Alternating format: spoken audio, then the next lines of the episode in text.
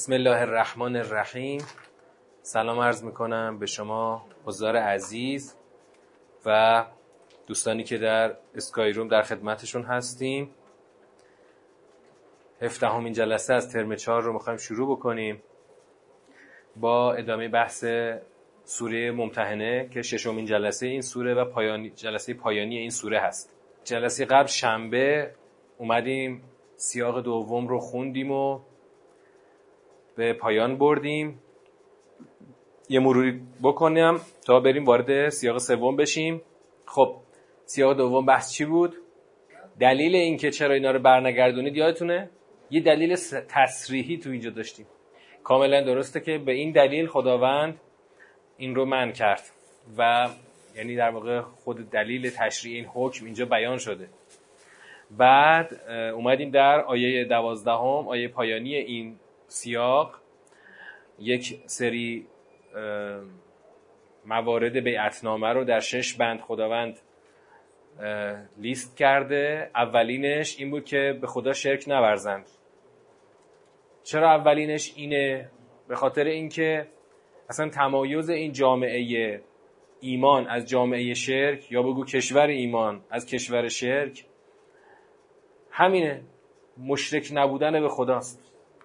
وگرنه اونها هم اسم خدا رو می آوردن و این دعوا از اول قرآن تا آخر قرآن همینه.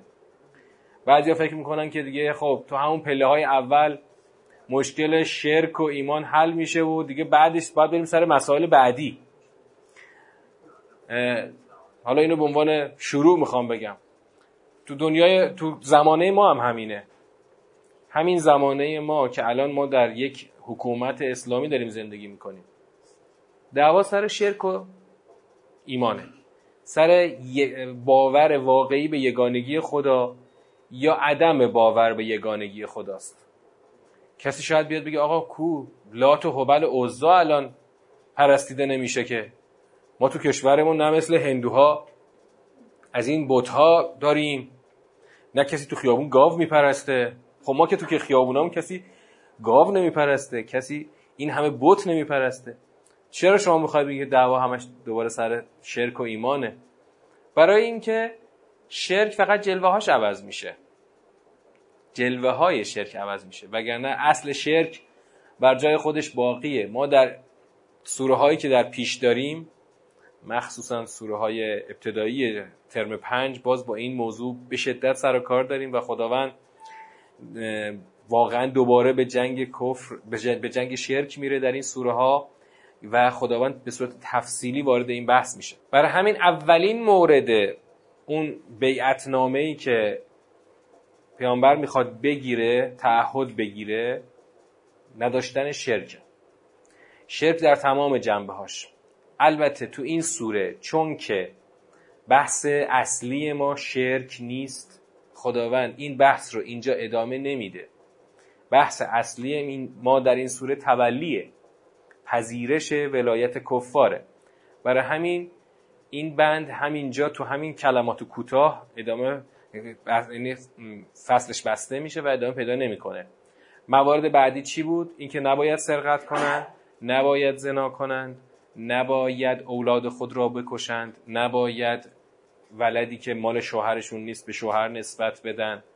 و بنده آخر که دوباره برمیگشت به موضوع اصلی ولایت پذیری و فرمانبری نباید در هیچ معروفی پیامبر رو اسیان کنن نباید در هیچ معروفی پیامبر رو سرپیچی بکنن.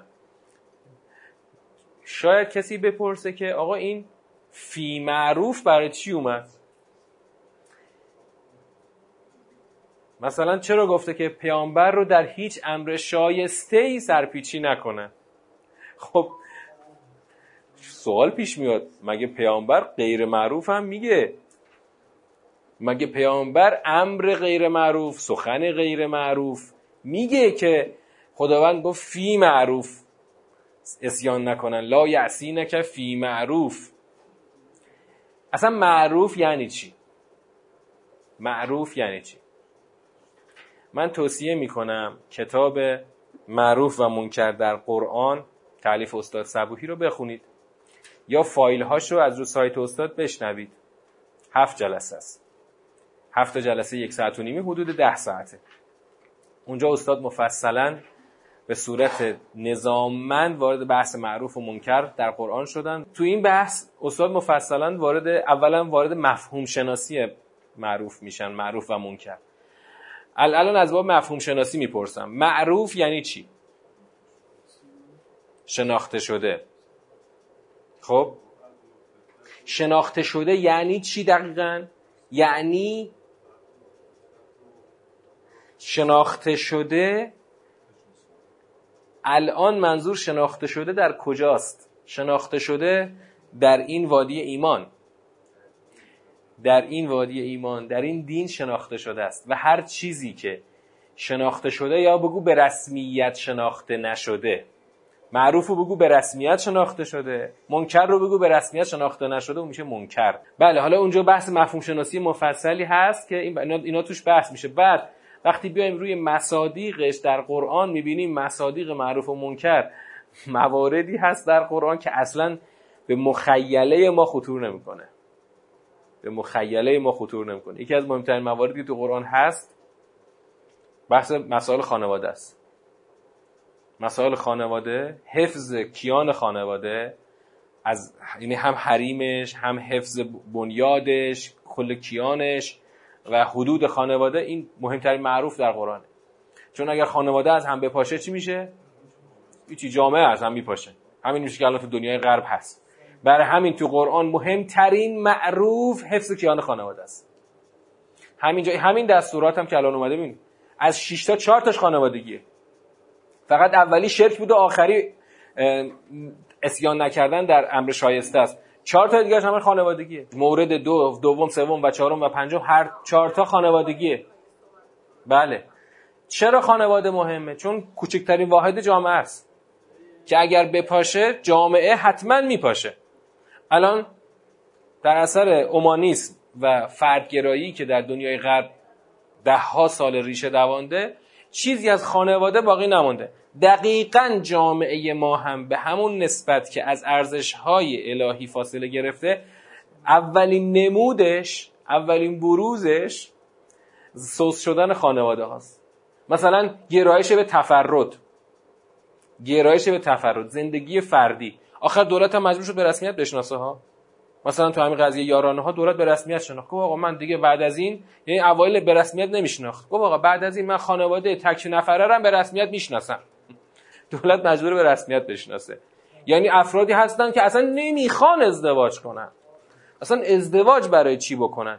این ارزش یعنی این ضد ارزش تو دنیای غرب خیلی وقتی که به رسمیت شناخته شده. اما در قرآن هرگز خداوند اجازه نمیده که کسی بخواد به سمت تفرد بره و مهم چرا مثلا اون حکایت اون حدیث معروف رو که همه موقع عقدمون شنیدیم ان نکاح و سنتی این چرا مثلا؟ بنیادش کجاست؟ بنیادش تو همین قرآن به وضوح دیده میشه که خدا ببینید سوره طلاق خدا برای چی فرستاده بود؟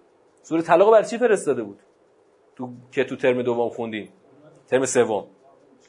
دقیقا برای حفظ خانواده. سوره طلاق برای اینکه طلاق باعث فروپاشی نشه خدا اینو فرستاده بود. این معروف ها در قرآن یعنی ببین اصلا تعریف معروف اولویت معروف و همه این ابعادش در قرآن با آنچه که در ذهن ما هست متفاوته. ما الان توی همین جامعه دینی خودمون چقدر مثلا نسبت به این معروف مهم یعنی حفظ حریم و کیان خانواده چقدر حساسیت داریم؟ خیلی راحت حتی جامعه مذهبی ما پذیرفته که ادهی اصلا اشکال نداره هیچ وقت ازدواج نکنن. آقا دلش نمی‌خواد ازدواج کنه. عشقش نمی‌گیره. عشقی شده همه چی. من الان یه جوانی رو که اونجا میاد کار می‌کنه توی دفتر میگم خب چرا نمی‌خوای ازدواج کنی؟ تو مثلا 37 سالته 38 سالته چرا نمی‌خوای ازدواج کنی؟ خوشیم. همینطور خوشیم. چی زندگی داره خوش میگذره. این آدم یعنی هیچ وقت نمی‌خواد زیر بار تعهد خانوادگی بره زیر بار مسئولیت. ببین الان همه مواردی که اینجا از زنا قرار بیعت گرفته بشه همش تعهد و مسئولیت در حوزه خانواده و همچه حوزه حکومته. خانواده بعدش بالاتر از اون حوزه حکومت. خب چرا نمی‌خواد زیر بار تعهد بری؟ خواستید این مبحث رو در خود آثار غربی ها می‌تونید پیگیری بکنید که چقدر تفرد یعنی فردگرایی چقدر داره بنیاد جامعه بشری رو در خطر قرار میده. توصیه می‌کنم مستند چهار اسب سوار رو ببینید. چهار اسب سوار. تو مستند چهار اسب سوار که خود غربیا ساختن حدود ده سال پیش چهار در واقع چهار آسیب بزرگ جوامع امروز بشری رو میشماره که این آسیب ها دارن بنیاد جامعه بشری رو برباد میدن. یکیش همین تفرده فردگرایی. حالا حتی ببینید خود خانواده ای که داریم حفظش چجوریه؟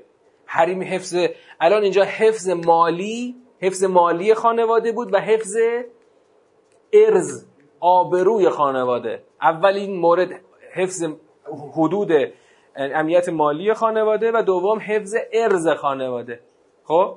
حفظش چجوری همین خانواده ای که الان داریم رو چجوری باید حفظ کرد؟ خب خطوطش اینجا هست دیگه. اگر مسائل مالی در خانواده حد و حریمش مشخص باشه یعنی هر کسی نقشش مشخص باشه زن نقشش چیه مرد نقشش چیه بعد از بعد از مسائل مالی مسائل در واقع اخلاقی خانواده که یه نکته ای رو نمی‌دونم پریشب روش تمرکز کردیم یا نه. ببینید وقتی میگه لا یزنینه لا یقتلن و لا یعتینا به بهتان. سه تا مسئله که هر سه تا مسئله اخلاقیه. اول پاکدامنی دوم حفظ جان اون جنین که نباید کشته بشه. سوم چی؟ حفظ اصل و نسب این بچه‌ای که می‌خواد به دنیا بیاد. این سه تا شاید کسی بیاد یه دفعه بپرسه که آقا یعنی شما وقتی می‌خواید بگید بعد از لایزنی نگفته لایقتل نه.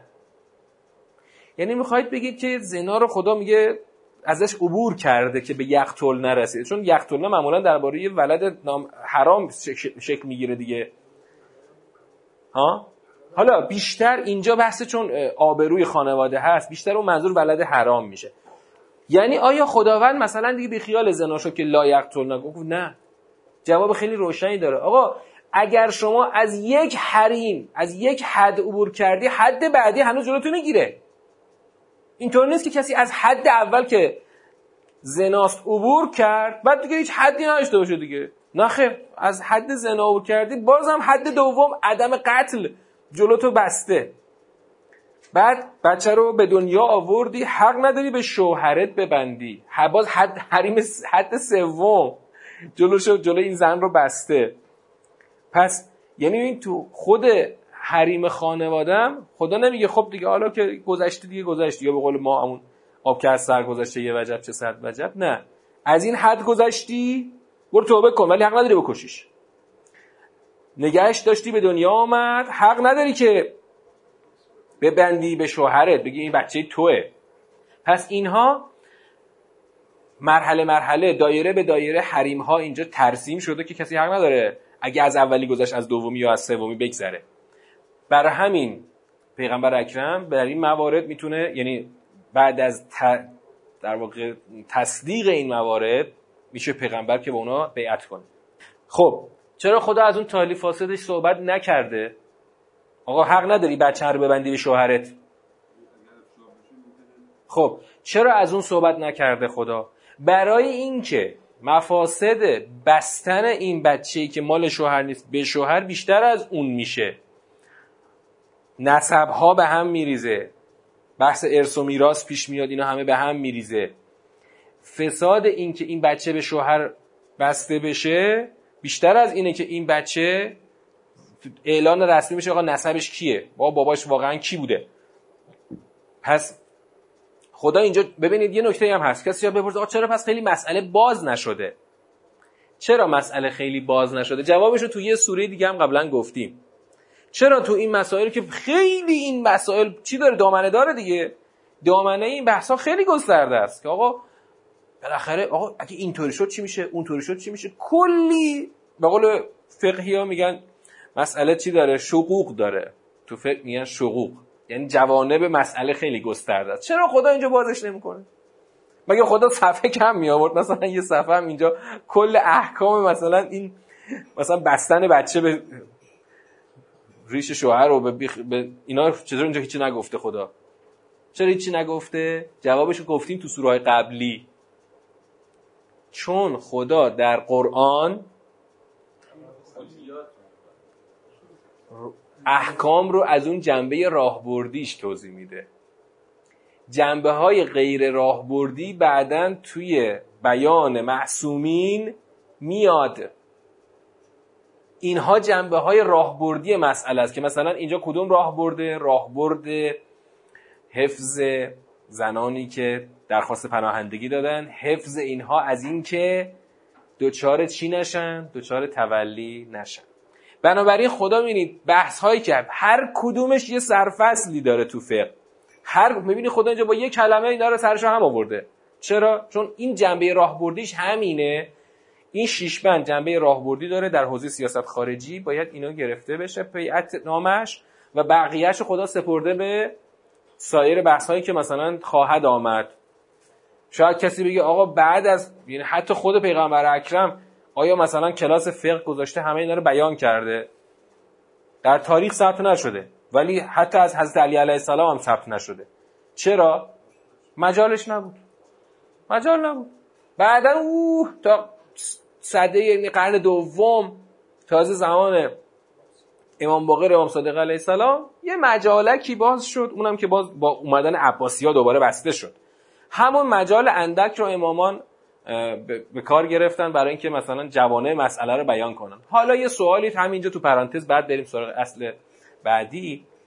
آقا اگر کسی این جنبه های راهبردی رو ندونه از قرآن فقط زوم کنه روی همون جنبه های کاربردی مسئله. آقا مثلا اگر زنای اتفاق افتاد احکامش چی میشه؟ اگر نمی‌دونم قتل خلاص جنینی سخت شد احکامش چی میشه؟ یا اون بقیه مواردش؟ اگر کسی این بخش راهبردی رو ندونه چه اتفاقی میفته این بحث تو پرانتز ها به اصل سوره رب نداره. چه اتفاقی میفته ها؟ یه اتفاق بزرگ میفته اتفاق بزرگی که میفته درک روشنی از نقش و جایگاه هر یک از ابواب فقهی در نظام دین دیگه به دست نمیاد. یعنی کسی که احکام رو از جنبه راهبردیش ندونه اتفاقی که میفته اینه که نمی‌دونه هر بخشی از احکام تو نظام دین اولا کجا قرار می‌گیره؟ من این کتابو تو کدوم قفسه بچینم؟ این قفسه پنجم بچینم یا قفسه اول بچینم؟ ثانیا حجمش چقدره تو کل نظام دین؟ نه جاشو می‌دونم نه حجمشو می‌دونم. مثلا تو کل فقه ما احکام حکومتی الان بسیار لاغره. اصلا بحثی نشده دربارش. یعنی کل حکومتی رو بریزی رو هم یه کتاب نمیشه. عوضش احکام فردی تا دلت بخواد دربارش بحث شده. مثلا احکام نماز و حج و اینا صد هزار بار بحث شده. الان هم هر کی میاد یه بحثی می‌خواد از اول شروع کنه اول از نماز شروع می‌کنه. چرا؟ چون اولین فروع دین نمازه.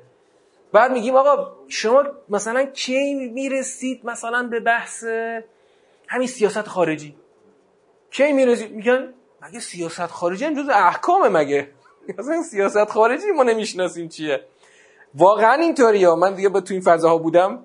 دارم به عنوان خبر بهتون میگم اینا رو به عنوان تحلیل نمیگم. به عنوان خبر میگم که آقا اصلا درکی از سیاست خارجی وجود بعضیشون که میگن که بعضی از کسانی که اصلا سکولارن اونا که کارشون نداریم میگن که اصلا کی به شما گفته بیان حکومت تشکیل بدین؟ حکومت فقط خود امام زمان. میگیم خب ما که با شما اصلا بحثی نداریم. منتها در دایره معتقدین به حکومت دینی. میگیم آقا خب شما که معتقدید الان بحث حکومتیتون کو فقه حکومتیتون کو. تازه یه چند سالیه بعضی از علما به این بحث ها ورود کردن. منتها بازم یه چیزی یه چیز یه خلای بزرگی که توش هست چیه؟ نداشتن نگاه جامع به همون احکام حکومتی. مثلا تو احکام حکومتی با کشورها چجور رفتار بکنیم؟ کشورهای متخاصم کشورهای غیر متخاصم. در حوزه مثلا مسائل اقتصاد حکومتی چجوری رفتار بکنیم؟ جالبه تو دانشگاه الان یه رشته دانشگاهی هست که تو دانشگاه مثلا امام صادق رشتهش رو درس میدن. اسمش هست اقتصاد سیاسی. تو اون رشته اقتصاد درس نمیدن. اقتصاد فقط از جنبه تاثیرش در سیاست مورد بحث قرار می‌گیره. دکترا داره این رشته. دکترا داره. تو فقه ما هم اگه کسی اگر بابش باز می‌شد واقعا به اندازه یه کتاب دکترا اونجا بحث داره. نقش اقتصاد در سیاست چیه؟ ولی کلا چون قبل از انقلاب که حکومت نداشتیم بعد از انقلاب که حکومت تشکیل دادیم خیلی گفتن آقا سر که درد نمی‌کنه که دستمال نمیبندن. وقتی میشه درباره صوم و سلات تا ابد بحث کرد برای چی بریم راجع مثلا سیاست و اقتصاد صحبت کنیم؟ چرا بریم راجع به فرهنگ صحبت کنیم؟ برای همین این ابواب همچنان توی فقه ما لاغر مونده. به شدت نیازه. برای همین نتیجهش آخرش این میشه که اینم تو پرانتز دوم آخرش این میشه که مثلا مثلا بحث زکات مثلا. ما میگیم آقا تو نظام قرآن زکات کل مالیات حکومت که باید از آهاد مردم گرفته بشه. این زکاته تعریف زکاته. و میگن میگیم که خب باید بریم به سمتی که این نظام مالیاتی که از غرب آوردیم و اینو تبدیلش کنیم به نظام مالیاتی اسلام که همون زکاته. این تیتر رو ما همین تیتر رو در همین یه جمله که من دارم برای شما میگم هنوز اینو با از بازم از باب اطلاع میگم بهتون. هنوز حتی سرفصلش مطرح نیست. باور می‌کنید سرفصلش حتی مطرح نیست. چه برسه اینکه سرفصل مطرح بشه بعد بحث بشه بحث ها چک و چونه روش بخوره چکشکاری بشه. هیچ.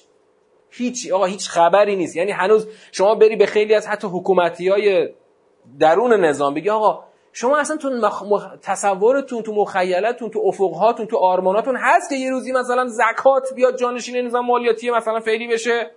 نه. چه ربطی داره؟ ما نظام مالیمون از غرب آوردیم نظام مالیاتیمون هم از غرب آوردیم. همونطور که بانکداریمون از غربه نظام مالیاتیمون هم از غربه. مثلا قرار نیست اینا با هم یکی بشه. همچنان شما بشین شما مثلا فقها بشین درباره اینکه یه کشاورز یه دامدار چند تا گوسفند و چند گندم چقدر از گندمش بیاد زکات بده. بشید شما بحث کنید. ما اینجا بحثمون خودمون رو داریم که چجوری از ملت مالیات بگیریم. نتیجه میشه بلبشویی که الان داریم که ثروتمندا هیچ مالیات نمیدن. طبقات متوسط پایین باید مالیات بدن. حالا اینقدر اینقدر اینجا ما داغمون زیاده که بماند. دانشگاهیان ببین تو دانشگاه حتی در رشته هایی که به دین مربوطه میگن ما متولی دین نیستیم. ما فقط داریم بحث می‌کنیم. مثلا شما برو تو دانشگاه علوم قرآنی بخون. خب؟ دکترای علوم قرآنی به شما میدن ولی بعد میگی خب آقای که دکترا گرفتی این آیه رو بر من توضیح بده این آیه چی میگه؟ میگه این وظیفه من نیست اصلا. این پس بچه شما دکترا گرفتی در علوم قرآنی؟ میگه من دکترا گرفتم بحث بکنم به اینکه مثلا مثلا در قرن هفتم این آقای حفظ از آسم چجوری نقل روایت نقل قرآن کرده؟ به من ربطی نداره این تو این آیه خدا داره چی میگه؟ باور می‌کنید همینطوره؟ این من چون رفتم رشتهش خوندم دیگه دارم با اطمینان به شما میگم همینه. یعنی شما اگر دکترای علوم قرآن هم بگیری قرار نیست حتی یک آیه از قرآن رو حتی یک آیه از قرآن رو قرار نیست شما بفهمید. این ببین فاصله علوم حتی حتی علومی که مرتبط با دینه در دانشگاه ها از قرآن چقدر زیاده؟ تو حوزمون هم یه خورده فرق می‌کنه زیاد فرق نمی‌کنه. بله. یعنی محجور محجورتر از همه کلام خداست. این وسط مثلا بعد 15 قرن ما این آیات رو می‌خونیم میگیم اصلا چیزایی ما اصلا تا اینا نشنیدیم اصلا. ماه رمضان از روش خوندیم ثوابشو ببریم ولی تا حالا نشنیدیم مثلا. خدا بیاد مثلا خطوط سیاست خارجی تعیین بکنه. اینا اصلا چیزای حرفای عجیبیه. خب من بیام ادامه بحث که هنوز یک سیاق رو ما داریم. اینجا پس ما سیاق دوم رو که تموم کردیم می‌رسیم به سیاق پایانی که فقط یک آیه هست. این یک آیه دیگه همونطور که می‌بینید خیلی نمودار ساده ای داره که با یک امر شروع میشه. یک امر بسیار محکم و شدید و غلیظ. مثل همون امری که اول سوره داشتیم. یا ایها الذین آمنو لا تتولوا قوما غضب الله علیهم. قوما غضب الله علیهم. یادتونه کدوم سوره داشتیم؟ همین تازگی ها همین تازگی ها؟ مجادله. قوما غضب الله علیهم. شاید کسی بگه یعنی اینا کیان؟ قوما غضب الله علیهم کیان؟ که خدا میگه لا تتولوا ولایت آنها را نپذیرید. می‌دونید جواب چیه؟ خب کیان قوما غضب الله علیهم؟ ها؟ چرا خود خدا براشون عنوان نیاورده؟ بلکه چی آورده؟ یک عنوان مفهومی آورده. نگفته مثلا این یهودیا اون مسیحیا نمی‌دونم اون یکی مشرکان. چرا نیاورده خدا؟ دقیقا به همون دلیلی که در همه جای قرآن جاریه. خداوند از مفاهیم استفاده می‌کنه. همین دلیل رو بیار روی بحث ولایت ها تو بحث ولایت هم خدا کلا با مفهوم ولایت کار داره نه با مستاقش الان قوما غضب الله علیهم مستاقش میشن کی؟ نمی‌دونیم. شاید یهودیان شاید مسیحیان شاید هم خود مشرکانن. اتفاقا اینجا به خود مشرکان نزدیکتره چون که اینجا دعوا سر چیه؟ پذیرش ولایت اوناست. اما خداوند از عنوان استفاده می‌کنه. تو سوره مجادله هم همین رو دیدیم. قوما غضب الله علیهم خدا از یه عنوان داره استفاده می‌کنه. مؤمنین ولایت قوما غضب الله علیهم را نپذیرید. لا تتولوا. تولی یعنی پذیرش ولایت که مورد نهی الان قرار گرفته. نپذیرید ولایت کفار رو. چرا نپذیرید؟ قد یعسو من الاخرت کما یعس الکفار من اصحاب القبور. آنها معیوسند از آخرت همچنان که کفار از اصحاب قبور معیوسند کفار رو در دور اول معنا کردیم. دیدیم که کفار به معنای قبرکنه. قبرکن. کلمه کفار عموما به معنای همون اصطلاحیش اومده در قرآن. یعنی بیشتر موارد یا بگو قریب به اتفاق همون معنای اصطلاحیه یعنی کافران. اما یه جا به معنای چی اومده؟ قبل از این قبرکن به یه معنای دیگه اومده که دقیقا از همین ماده است. کشاورزان. کشاورزان چیکار می‌کنن؟ دانه ها رو میکارن روشو به خاک میپوشونن. دقیقا به همین به همین به خاطر فرم لغوی این کلمه به کشاورزان خدا اینجا گفته کفار. بعد می‌رسیم به معنایی که الان هست. الان به معنای قبرکنه حالا خدا گفتیم یک تشبیهی رو انجام داده. تشبیه. تشبیه چی به چی؟ تشبیه قوما غضب الله علیهم به قبرکنها در چی؟ وجه شبهش چیه؟ اول مشبه و مشبه به بگید بعد وجه شبه. برای در هر تشبیه سه تا رکن هست. چرا من می‌خوام اینجا سه تا رکن رو با تفکیک بهش برسیم؟ چرا؟ چون این تشبیه مهمه اینجا. هر تشبیه سه تا رکن داره. سه تا رکنش چیه؟ اونایی که ادبیات خوندن اینا رو خوب می‌دونن من با که ریاضی خوندم ولی اینا رو خوب از معلم ادبیات هم یاد گرفتم. مشبه مشبه اون به وجه شبه. آره. مشبه چیه؟ یعنی با آنچه که با آن تشبیه شده. ببخشید. آن تشبیه شده بعد مشبه هم به به آن تشبیه شده. مشبه چیه؟ نه. قوما غضب الله علیهم. مشبه هم به مشبه هم به چیه؟ کفار. کفاری که اینجا من قبل کنه خدا قوما غضب الله علیهم را به کفار تشبیه کرده. به قبرکنا تشبیه کرده. در چه چیزی تشبیه کرده؟ وجه شبه چیه؟ ها نه نه نه. در یس در یس یس کی؟ یعنی یس الان ب... یس به چه صورتی؟ باید بگیم یس قبرکنها قبرکن از چی معیوسه از اینکه مرده دوباره بخواد زنده بشه.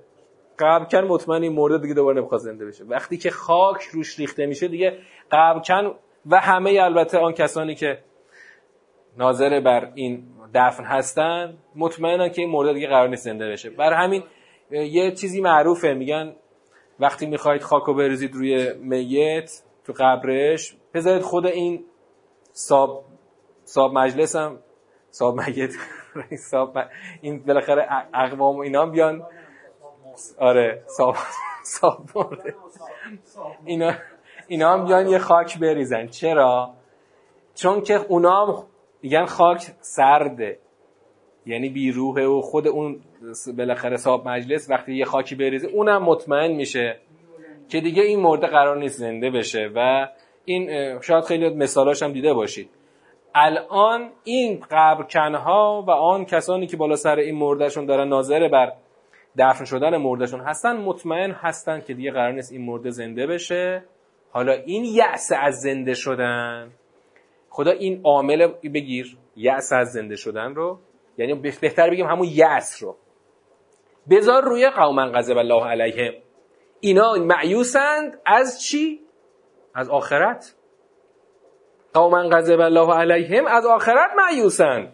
دقیقا همونطور که قبرکنا و صاحب میت و اینا خلاصه از اون زنده شدن معیوسن یعنی چی؟ از آخرت معیوسن یعنی همونطور که قبر کنه میگه آقا جون این که قرار نیست دیگه زنده بشه. این میت ما دفنش کردیم خلاصه یه تون خاک ریختیم روش دیگه قرار نیست زنده بشه. این قوما غضب الله علیه.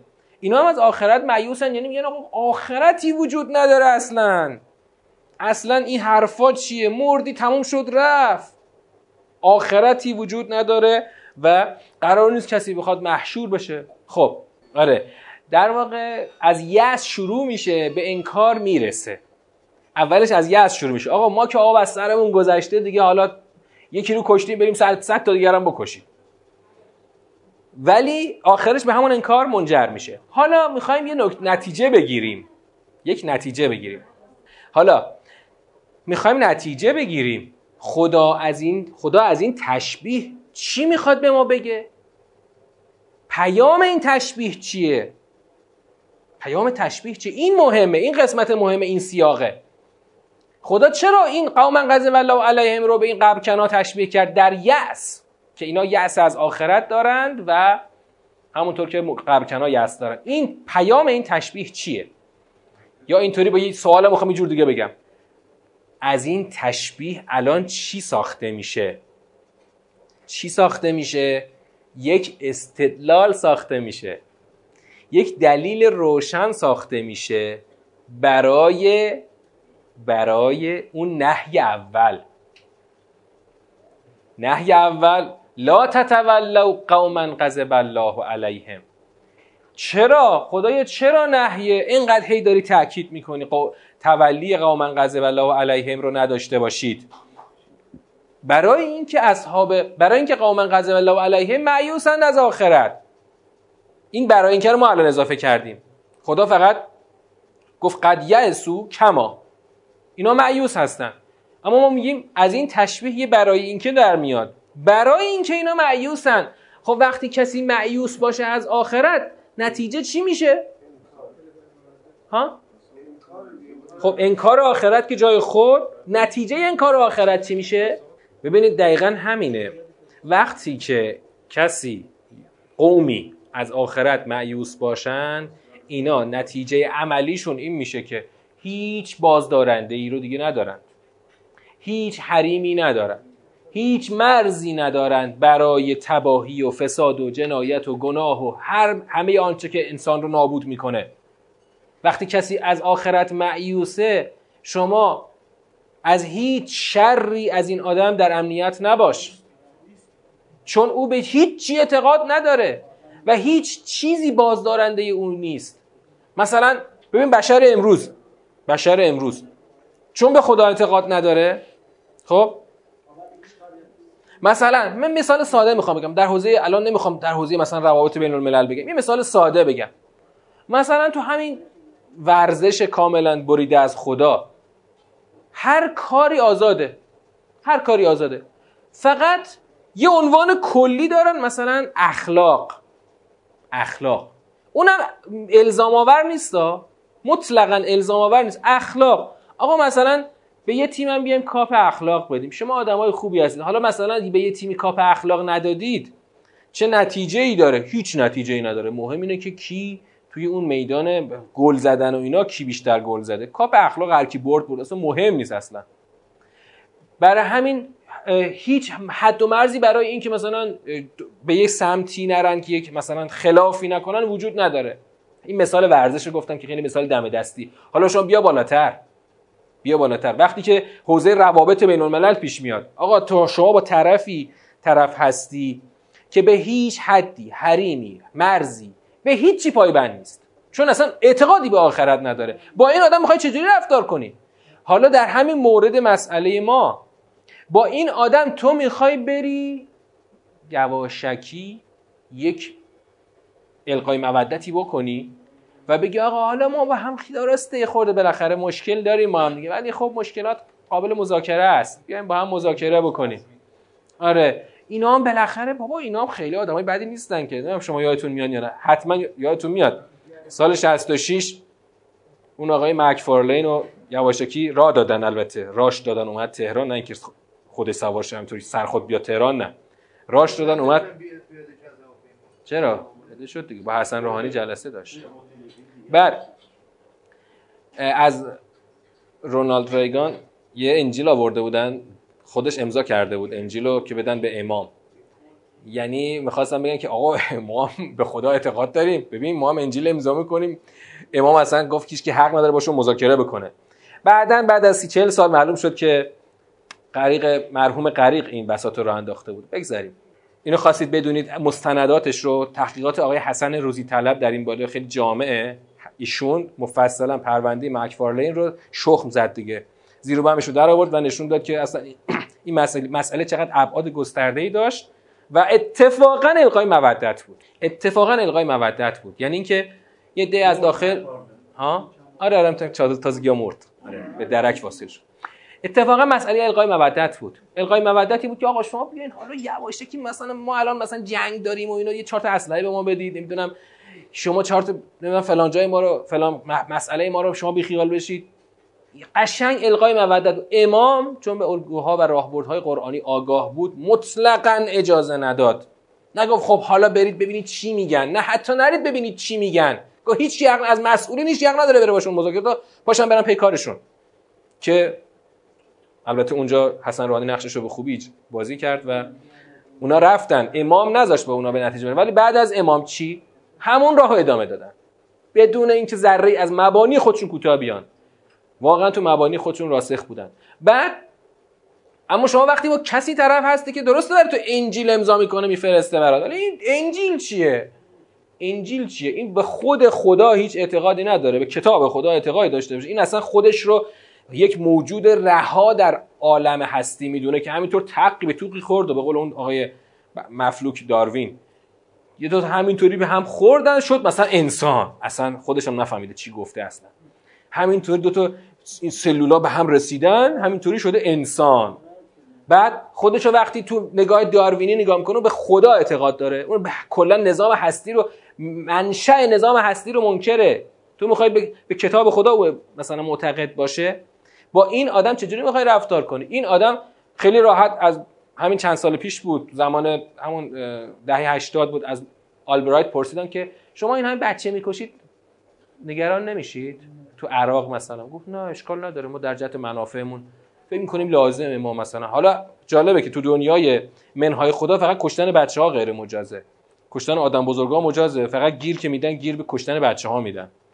خیلی اینم جالبه چون که مثلا آدما بزرگ میشن یعنی جونشون بی ارزش میشه فقط کشتن بچه ها اشکال داره. مثلا به صهیونیستان می‌خوایم گیر بدیم میگیم فقط چرا میگیم نظام کودک کش. بابا بزرگ کش هم فرق نمی‌کنه. فرق جفتش یک جهنم در منسیر داره.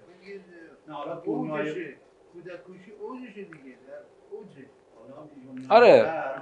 منتها برای بشری که هیچ اعتقادی به خدا نداره مثلا اون میگم اون اخلاق منهای خدا رو بخوان مثلا به اون بر بخوره میگن کودکان رو نکشید.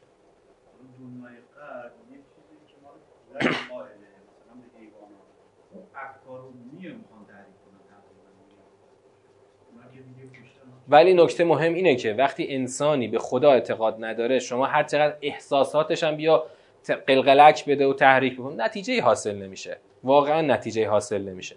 خواستید خواستید یه مجموع مستندی هست اینم ببینید. خیلی تحقیق جامعی پشتشه. مجموع مستند زد از شبکه مستند همچنان داره پخش میشه. فصل دومش. فصل اولش و فصل دومش رو جفتش رو ببینید. توی یه قسمت بررسی می‌کنه که این نمایش های ظاهری که مثلا برای سرپرستی کودک های بی سرپرست ترتیب میدن سلبریتی ها در دنیای غرب این پشتش چیه مثلا؟ حالا نمی‌خوام واردش بشم. بیایم سیاق رو جنبندی بکنیم.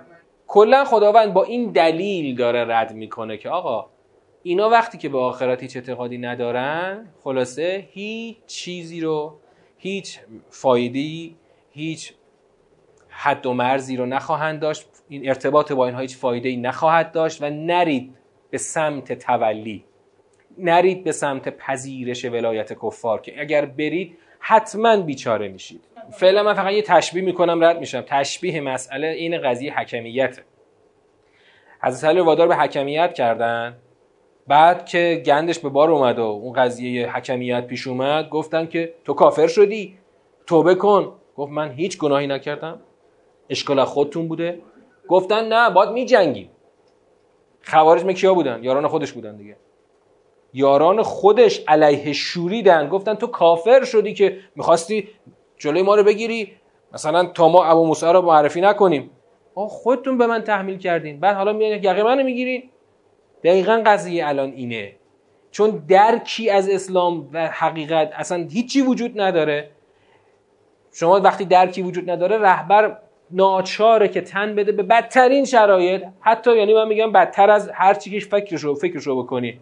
خب؟ یعنی تا یه قدمیه مثلا پیروزی رفتی به مالک بگی برگرده بعد جنگ مغلوبه بشه بعد اونا حکمیت رو بندازن بعد کلا یعنی ورق 180 درجه برگرده. قشنگ بالا برن پایین پایینیا برن بالا.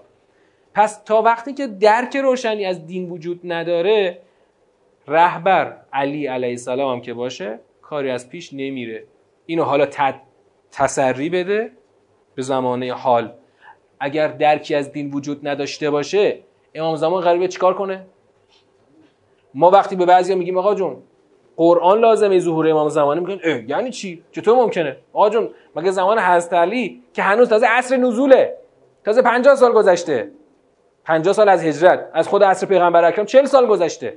کمتر از 40 سال چون هنوز خود شهادت حضرت مثلا تازه سال 40 بوده دیگه. آره 35 سال گذشته. 35 سال یعنی هنوز هستن هم اونایی که پیغمبر رو دیدن. اون وقت درکی اصلا از وجود نداره. بعدا میریم تو سوره میگم میریم که حالا معلوم نیست برسیم یه روزی. ولی تو سوره آل عمران می‌بینی که اصلا همون زمان حضور پیغمبر اکرم دعوا سر که اصلا ما برای چی باید اطاعت بکنیم؟ ما برای چی باید اطاعت کنیم؟ الان اینجا خدا میگه لا تتولوا قوما غضب الله علیهم. مطمئن باشید دیدی گفتن ما برای چی نباید بریم القای مودت بکنیم؟ این سیاق خیلی سریح و واضح و روشن نهی از نهی مؤمنان از تولی کافران. الله بر ایشان کافرانی که الله بر ایشان غضب کرده است. خب حالا می‌خوایم جنبندی بکنیم هر سه سیاق رو. حرفای مهمی رو اینجا داریم که خوب بهش توجه بکنید. این ستا رو با هم ببینید یه جا. این ستا با هم. بند اول دقیقا همون نهی مؤمنان از پذیرش ولایت کافران. بند سوم الان چی بود؟ نهی مؤمنان از تولی کافران. این که همونه که دقیقا یک و سه یکیه. چرا یکیه؟ سوال مهمیه. چرا یکیه؟ چرا بند اول با بند سوم دقیقا یکیه؟ آه؟ شروع و پایان. درسته. توی صنعت ادبی توی اون فنون ادبی بهتره بگیم. به این چی میگن؟ رد العجز الى الصدر. یعنی بازگرداندن ته کلام به سر کلام. یعنی مثلا کسی بیاد در آخر کلامش همون حرفی رو که اول گفته بود رو دوباره تکرار کنه. یعنی ذهن مخاطبش رو ارجاع بده دوباره به حرفایی که اول حرفش گفته بود. حالا اول حرف خدا در چند آیه چند آیه این حرفا رو گفت؟ از آیه اول تا آیه در نهم که نصف سوره میشه. بحث همین بحثی که چرا نباید سراغ ولایت کفار برید؟ چرا؟ اونجا یه چرایی گفت. چراش چی بود؟ چون اگر دستشون به شما برسه خلاصه پوست سر شما رو می‌کنن. زبان و دست شما میگشاین و چیزی از شما باقی نمی‌ذارن. دلیله. تو سیاق سوم هم دیدیم که باز یه دلیل آورد. دلیلش همون تشبیهه بود. بابا اینا به خدا اعتقاد ندارن.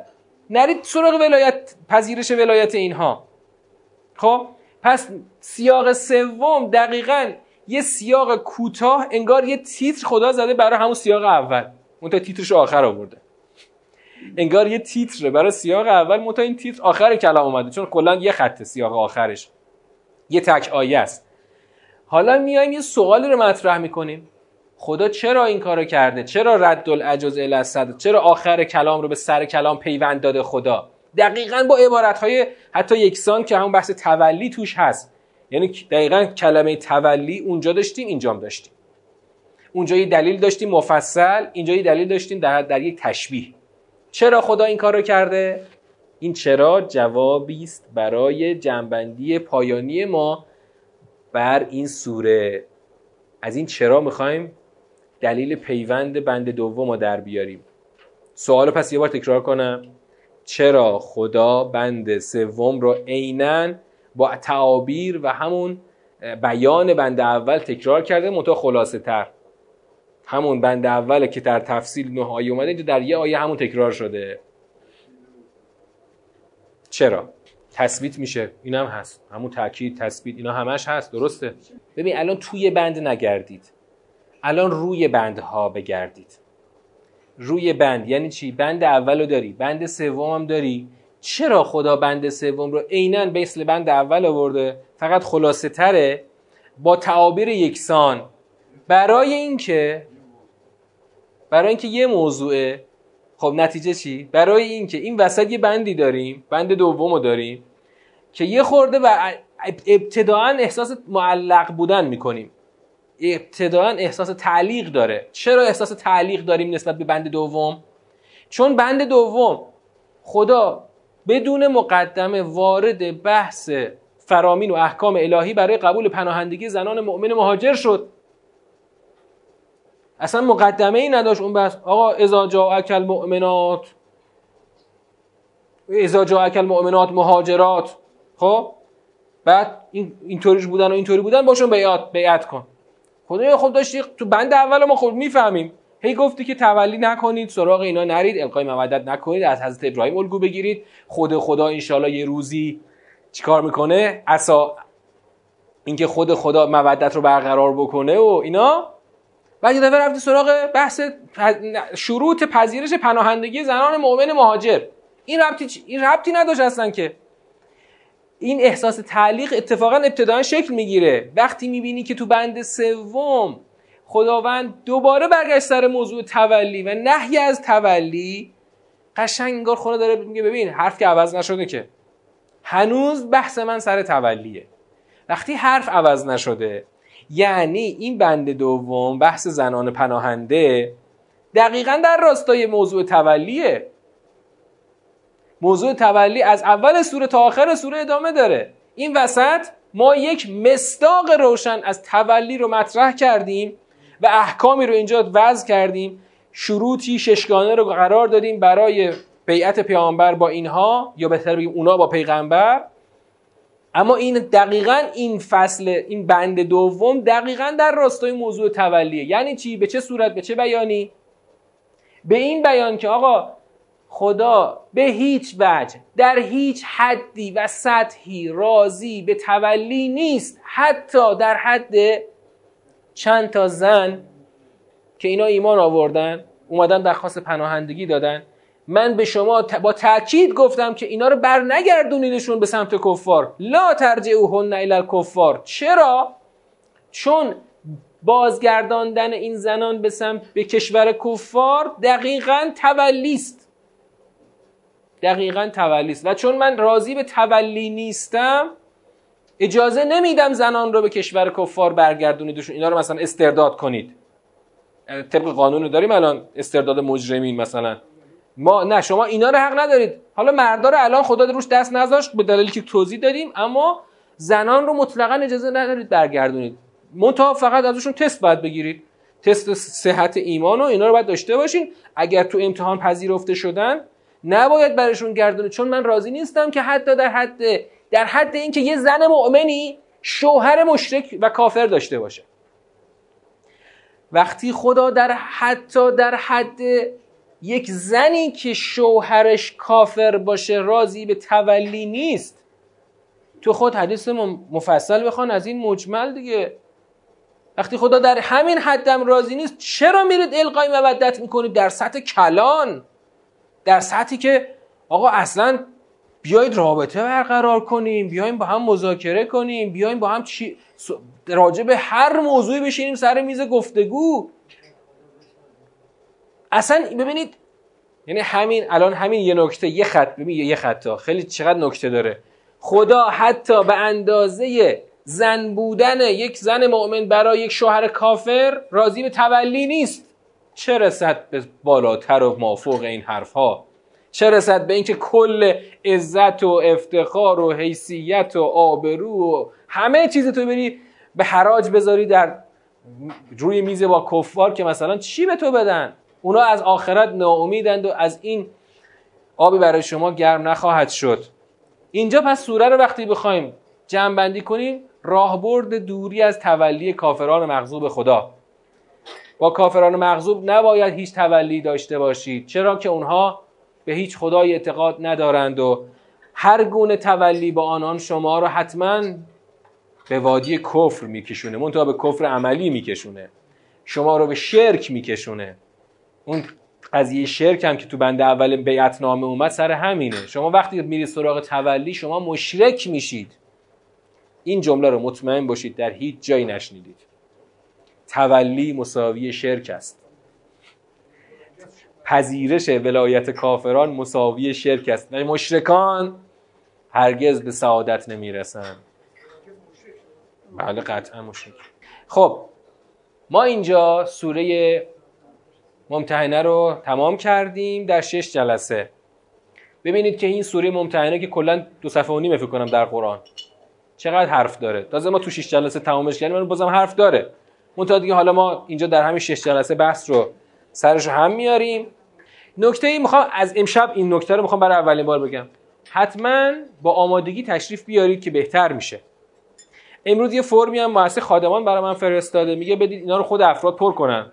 اونایی که می‌خوان در امتحانات شرکت بکنن این فرم پر کنن که آقا شما مثلا مباحثه کردید مطالعه کردید گفتگو کردید اصلا تدریس کردید چیکار کردید پیش مطالعه کردید همه فعالیت ها رو خودتون برای تو این فرم گزارش کنید.